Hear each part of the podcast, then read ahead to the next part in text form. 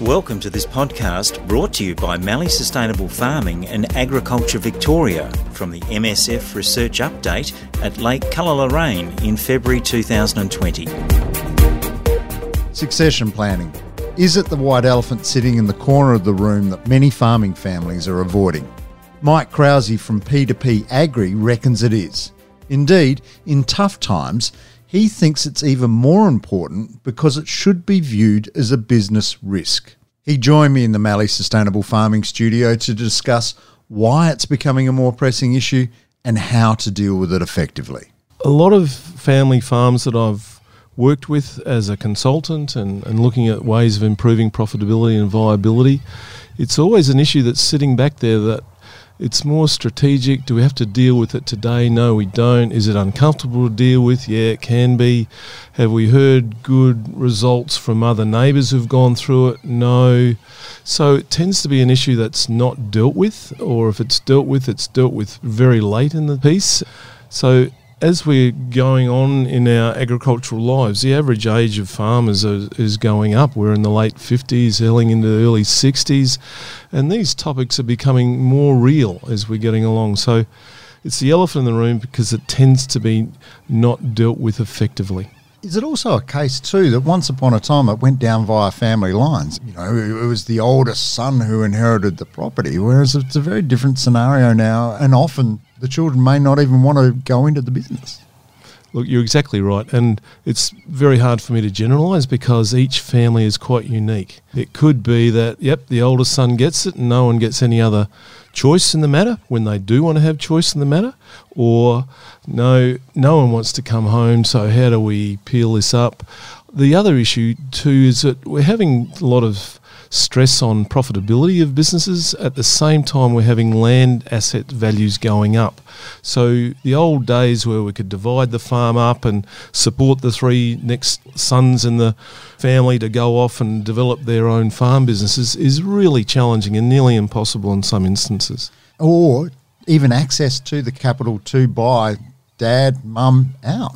Yeah, exactly. Well, we might get access to the capital, but the ability to repay that capital is almost impossible. So that's why I think there's got to be a balance of, I guess, good facilitation, psychological management to make sure people are heard and understood, as well as don't forget the economic capacity of the business, not as it just sits now, but how we might want to pair it up or adjust it in the future for succession to check that those businesses we're moving into are also going to be viable. So there's two elements of this equation. The backbone of what you do is business focus, but you talk there about facilitation. You, you're removing it to a certain extent from what has always been, I would argue, an, an economic conversation.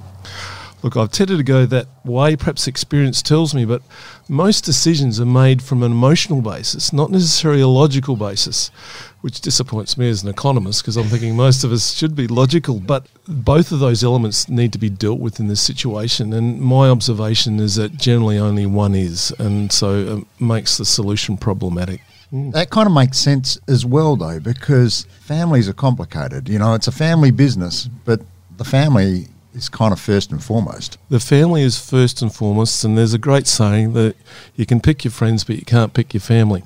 And generally, what I find if families come to me, it's a bit like and ask me to help them with succession planning. It's like giving me a Christmas present that's wrapped up. And I'll say, Yes, I'll love to help you. And until I unwrap the Christmas present, I don't really know what's in there and how much family baggage will come to the table when we've got to deal with this. The family baggage is important to deal with, and that's why we should have facilitators to help us talk through the issues, have everyone have the same right to speak, and everyone the same right to be listened to, so we can work through and work through the family issues that will come with making these decisions. Will we please everyone? No but hopefully we can please the majority. And more importantly, we've got to please mum and dad as we're going through this. In these exceptionally dry times, does this force the conversation further forward, the need to have it, or does it sometimes bury it? Looks really interesting. I'm, I don't get run over in bad times to to do this, and I think it tends to bury it because most people are saying, "Hang on, financially we are stressed." how do we think about dividing the farm up or passing it to the next generation when even now we're financially stressed? By the way, do we bring in a consultant? We're going to charge us a consultancy bill to do it because we're financially stressed? No, it's probably the last thing we think about at the moment. For GRDC, you are pointing at the elephant in the corner of the room. What are some of the guiding principles you're hoping that people might walk away from after hearing you speak? That is a really good question. And I can't give a recipe that says, okay, this is going to work for every family. But I think there's some principles that we really need to follow. One is that it's good, I think, to have a third person come in because that's where a third person can come in and help quieten those who want to dominate the discussion and help facilitate other people being heard in the process. It's tempting that we handle it ourselves, but like we talked about earlier, there's family issues, and family issues can mask good communication. So having a good facilitator, I think, is a really good thing to have come in. That facilitator has got to facilitate good listening and good communication, not being dominant and also, the idea of the facilitator isn't to dominate what they think should happen. It's really got to be elicited out of the family because they've got to own the solution for the solution to even be viable to go into.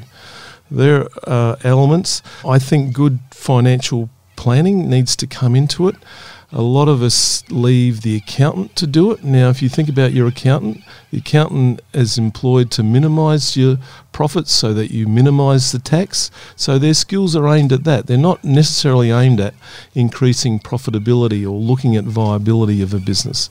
So you've got to have the right mix coming in to do it it's not a one-off. We it's a process. Some of the people I've worked with, we've had three or four meetings over a period of ten years. Because what happens today will be outdated in two years' time because suddenly little Johnny's got married and he's got now three kids, and so the dynamics of that changes. So I think we set plans and patterns in place, which is important because communicating what our intent is to the business over the years needs to be sowing the seed today. And then we water it over five or ten years as changes happen to make sure we can still in the right intent and still achieve what we've set out to start with. These are tough conversations, and, and I imagine during difficult times like now, that's just one more tough conversation. I don't know. Well, yeah, and they can be tough. I've sat over family tables, and dad and son are in tears in front of each other, working through some of the issues that they're going through. So it is tough. But the emotional benefits of having that plan succeed at the end of the tunnel is worth the effort of getting in the tunnel and going through the process. You talk about succession planning being tied to risk management. Why is that? If it's not handled well, the risk could be we don't have a business next year. So, yes, risk management is a big part of that because you've got issues like there's tax implications of changing ownership of land, and does that imply capital gains issues? So, there are accounting type questions. There's issues about do we have trust to help protect the risks of potential divorce of the next generation? So, there are legal type activities to go through to really okay if we split the assets up and people have to inherit liability have we still got a viable business going ahead? And what happens if we do that and it's a drought next year? Have we still got a viable business? So that there's risks in all elements of those. So it's a far bigger question than just dad's retirement plan isn't it really?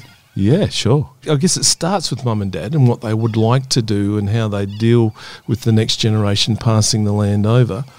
But it's a bigger picture than that because the next generation have got to be committed or want to do it or don't want to do it. we we need to understand what their goals are too, and not in some regards. I've seen older generations thrusting their desires on the next generation, and the next generation saying, "Oh, I'm not quite sure I want to do that," but haven't been able to voice that because you know they don't want to disappoint mum and dad.